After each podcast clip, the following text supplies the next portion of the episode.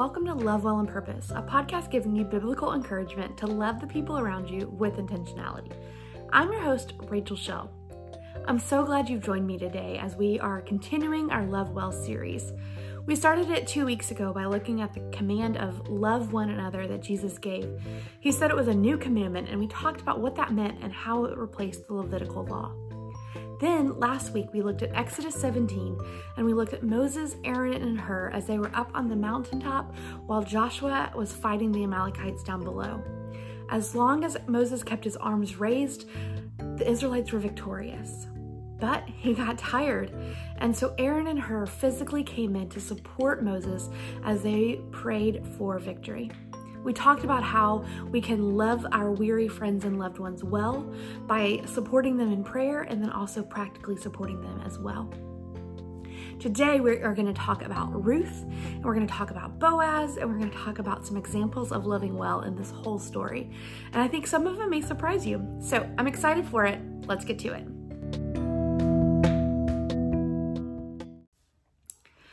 We've probably all heard the story of Ruth in some form or another if you've grown up in church. Ruth was a Moabite woman. She became a widow. Her mother-in-law was Naomi. And then we see in the picture of Ruth in the in the four short chapters of Ruth um, in scripture, we see um, Boaz come in as this picture of a redeemer. It's a foreshadowing of Jesus coming in to redeem us. It's a beautiful passage. It's one of only um, two books in the Bible that are named after women and focus primarily on one woman. Um, Esther is the other one, and Ruth focuses obviously on Ruth. And so I'm really excited uh, to talk to you today about it. Let me give you a little bit of background on what's happening. So Elimelech was from Bethlehem in the tribe of Judah. He was a follower of God. He believed in the one true God. Um, but a famine came and he decided to take he and his wife Naomi and their two sons uh, Mahlon and Chilion, and he was going to take them to Moab. That right away is um, significant in this story because what it meant is that he was willing to leave and uproot his family away from the place that God's presence was, and instead he was going to take them to this pagan place that was actually an enemy of Israel. And so he takes them and moves them to Moab, and they stay there. Well, as his two boys grow up, they decide to get married and they marry Moabite women. That again is a problem God had said not to do that. So they were following in their father's footsteps in this disobedience. Um, but they married Orpah and Ruth, and these were um, the daughters-in-law of Naomi. Well, about 10 years after these girls have gotten married to these boys, these guys, um, the her Naomi's sons die. And we are left with three widows. We are left with Naomi, Orpah, and Ruth. They are women, they are widows, they are the least, most disadvantaged in the hierarchy at that time. So Naomi decides she's going to go back to Judah. She's heard that God has once again brought food to the land. So the famine is over and she decides that she's going to move back. And so Orpah and Ruth begin traveling with her for a little bit. Naomi says, you know what? Just stay in Moab. I love you dearly. I care about you, but your best bet is to stay in Moab where your family is, where your gods are, and where you have the best shot of getting married again. For a young widow, that was really her best hope was to get married again and have that person then provide for her. And so Naomi was trying to set these girls up for the best success possible. She was grieving, but even in her grief, she was loving her daughters-in-law well. Well, Orpah and Ruth lose it. They start crying and weeping and they're like, no, we're going to go with you. And um, that's such a picture because they are saying, I'm going to leave. I'm going to go with you. I love you that much.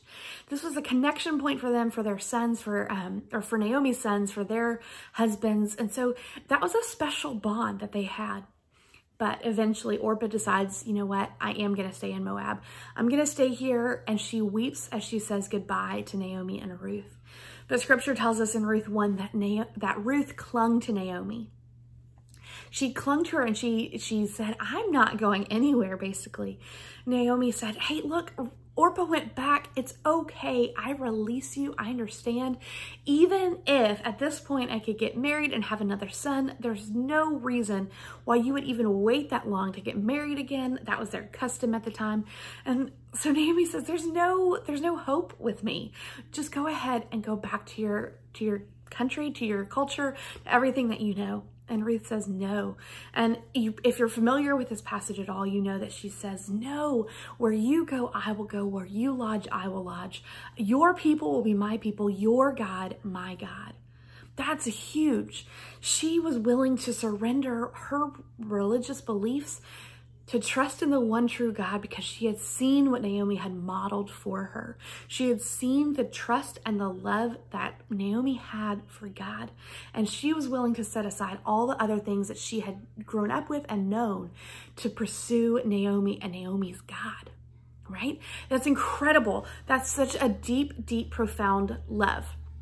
And we'll talk more about the importance of that in a minute, but let's get, keep going with the story. And so Ruth follows her and follows her back to Judah.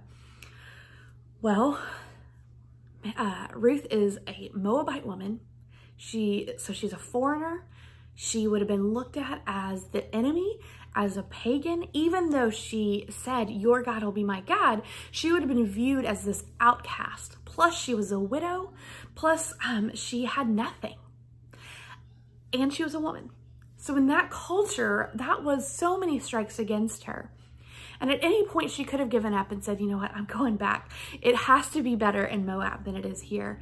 But instead, she loved Naomi so dearly that she said, you know what? I'm to do whatever it takes. Let me go. Please, Naomi, let me go and try to pick up the wheat that's left by the people harvesting the, the wheat fields. And so Naomi agrees to let her do that. And if you're familiar with the story, you know that she meets Boaz. Well, Boaz was a rich, wealthy man. He owned all of these fields. Um, and so it's important to recognize that Boaz was a relative of Elimelech. Um, and so he had all of this money, and yet Naomi and Ruth were struggling.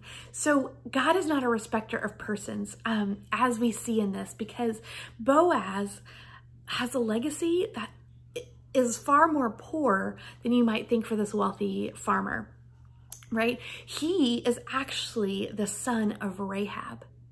Again, if you know your verses in scripture, if you know your passages, you know that Rahab was a prostitute. She was a harlot who actually wound up helping save the spies as they were scouting out the land. And she put down her scarlet thread and allowed them to get to safety. And as a result, God had mercy on them and saved them um, when he came through and the Israelites came through. Um, and so his mom was a harlot. His mom was of ill repute. His mom had a reputation, just as Ruth would have had a reputation. And so I think it's important to see this here. It's important to see that um, Naomi loved Ruth, even when Ruth was a pagan, even when having her sons marry a Moabite woman would have been heart crushing to her as she was following the traditions of her faith. It would have been crushing for her to see her sons go wayward and marry a Moabite woman. But she loved Ruth in spite of that. And then we see Boaz, who's able to love Ruth and have compassion on Ruth and winds up marrying Ruth and transforming her whole life. And he was able to do that, I think, in large part because he had seen and heard of his mom's story. He knew his mom's testimony.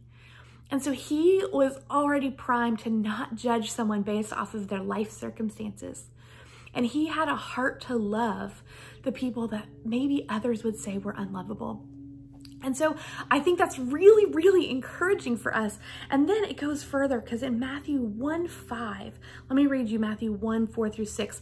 Um, so that's actually the genealogy of Jesus we see in Matthew 1. It starts off, we know that God, that Jesus is fully God, he's also fully man. And so we see this genealogy. So we know kind of Jesus's lineage, which was very important in that day. Um, now, you know, we have ancestry.com and we have these different things to try to figure out how we're related to other people or where we came from and what um, what different cultures we have built up in our DNA.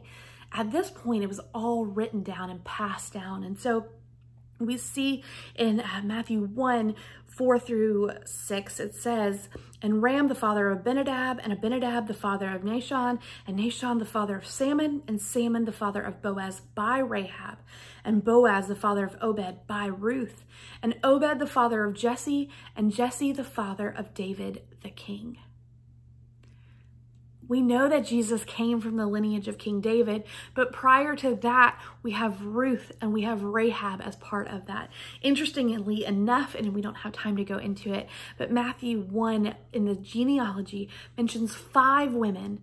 Um, generally, genealogy would have only dealt with men, but five women get to be mentioned in the genealogy of Jesus. And I think that's really cool because it means that Jesus has always valued women. But we see, right, that um, Boaz, the father of Obed by Ruth, she's mentioned in the genealogy of Jesus. Boaz's mom is mentioned in the genealogy of Jesus. And so I think that what we can take from this um, whole account of Ruth is something, in terms of loving well, is something very, very simple. Love goes a long way. Love covers a multitude of sins.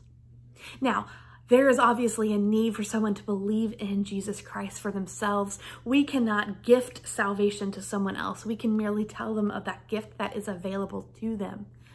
But when we love someone fully and deeply, unconditionally, we create an opening for them to have a heart ready to hear the good news of the gospel of Jesus Christ.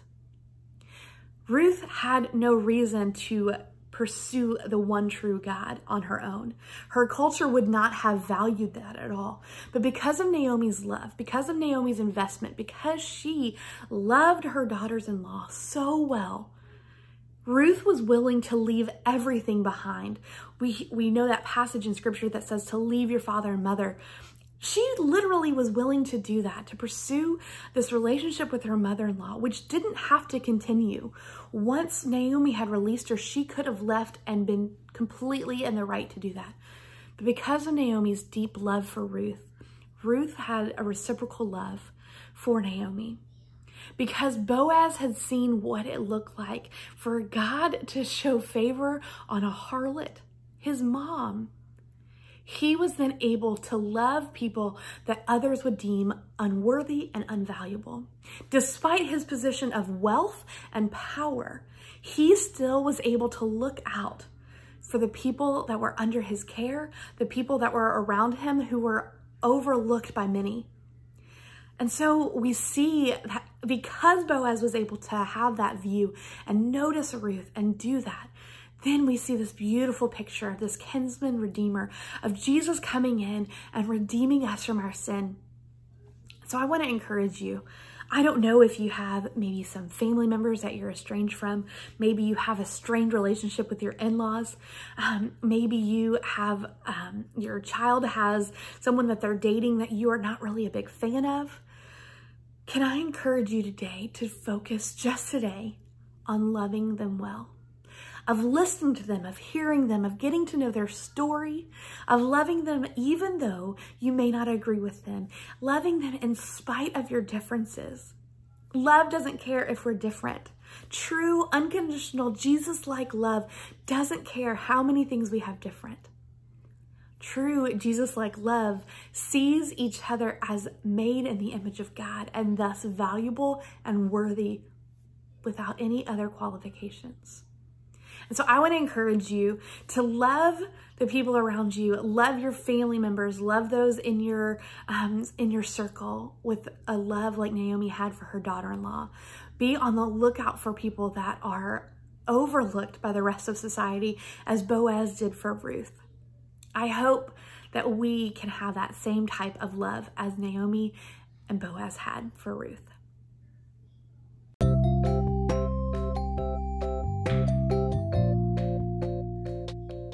I'm so glad you joined me today for today's podcast. I hope that you would subscribe to this podcast, whether you're listening to it or whether you're watching it on YouTube. If you're not already part of my email community, I encourage you to join it. Um, you can find it at rachelshelb.com. Be part of that. I send out an email once or twice a month, just letting you know some things that maybe you missed, telling you about some of my favorite things, and then occasionally I throw in some freebies as well. I would encourage you to check out rachelshelb.com slash the podcast for show notes. I mention all of the verses that I mentioned in the podcast. I list those out for you as well as some other relevant topics that may be um, encouraging to, to as you pursue this topic a little bit further. Thank you so much for being here. Follow me on Instagram and Facebook as well. I'm so glad that you're part of the Love Well on Purpose community. Now, let's go love well on purpose.